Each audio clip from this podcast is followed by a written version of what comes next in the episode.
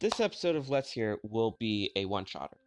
I will record everything in one take without pausing the recording to gather my thoughts or anything like that. I do stutter over my words, and I may pause a few times, but it would mean a lot to me if you listen as I go. This episode will be about bullying and the mindset of a bully and the mindset of a victim and what we can do about it.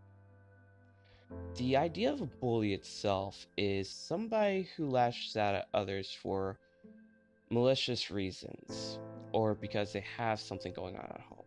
It's too broad of a blanket. Their aggressive patterns would mirror the problem that's going on at home because the bully themselves probably are trying to raise themselves on a higher pedestal to make themselves feel better. Yes, it's a sad way of doing it. Yes, you should stop if you are a bully and make up with your victim or at least stop. But it's it is what it is. You know, it, it that's just how things go. Now, bullies. I I personally have myself been bullied by a few of you it's it's not right. It really doesn't do anything to you. I'm still living my best life. Yes, I have a few insecurity issues, but that's not because of you.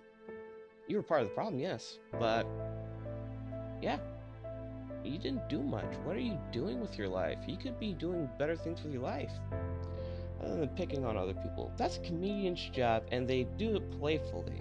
If you want to be a comedian, look up to Kevin Hart or, I don't know, Dave Chappelle or somebody, but it's not funny. It's not going to make yourself feel better. Later on in life, you are going to regret it. And it's going to suck. You will think of yourselves as a horrible human being. You are not. You can stop. But bullies. Bullies, bullies, bullies. You just need to stop altogether what you're doing. You're not getting anywhere in life. I'm here to tell you that I, as a human being, love you as another human being. You have made me stronger through having to fight and fight and fight. I'd rather not be stronger that way, but I am.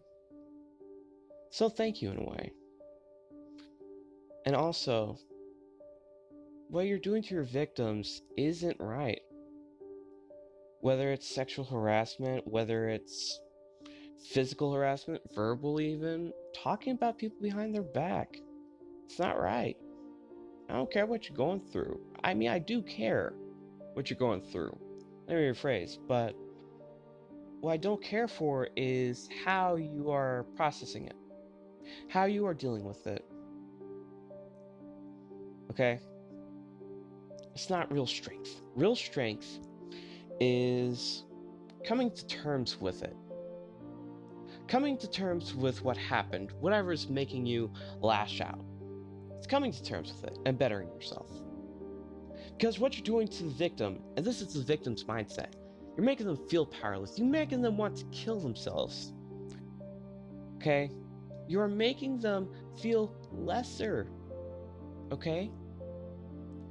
Lesser than you, lesser than everybody else. You think that it's just you they feel lesser about? Maybe that kid has somebody else they're dealing with in their life. Why are you packing on to them?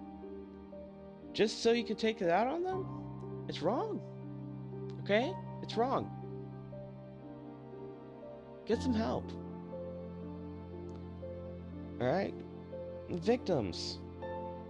Try not to be a victim. I understand that it is so hard to fight back. And I mean, it is so hard to fight back against the verbal, against the sexual, against the physical assault and the mental assault. I get it. But you, as a person, as a human being, as a warrior inside still, need to stand up to it. You may be a shy, meek person, I get that. I get that. I know a shy, meek person. I care very much for them. But you need to stand up to make it stop.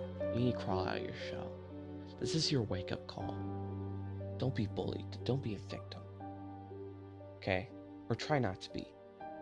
Go get somebody. Don't be afraid to speak out. Okay? And if that person won't help you, even an authority figure, you go up higher. You go up higher to the next authority figure. You go to somebody who does care and who will do something about it. And if push comes to shove, push comes to shove. Defend yourself.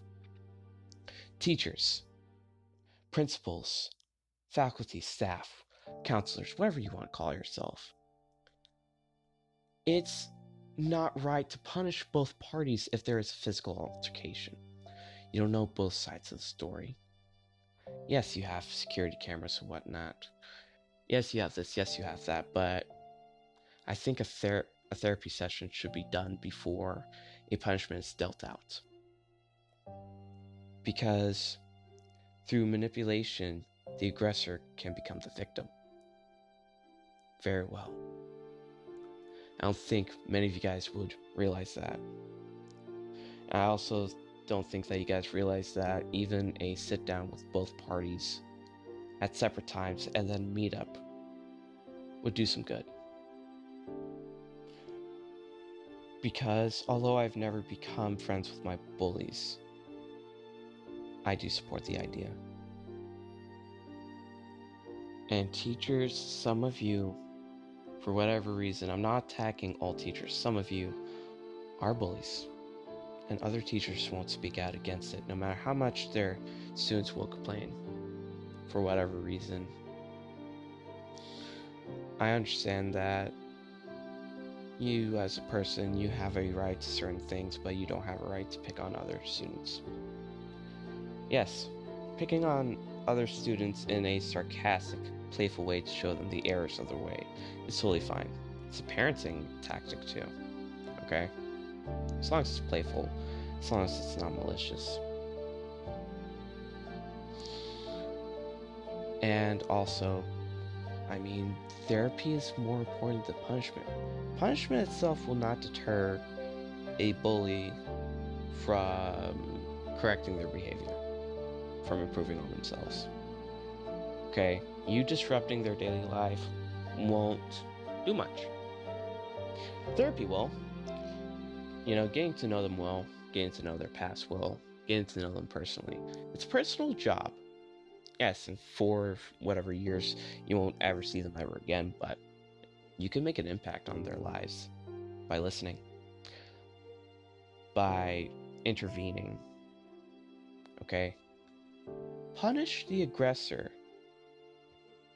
and give asylum to both parties because it's a bigger problem than you realize. Way bigger than you'll ever know. This has been my podcast on bullies, the bully's mindset, the victim's mindset, and what we can do about it. Thank you for listening.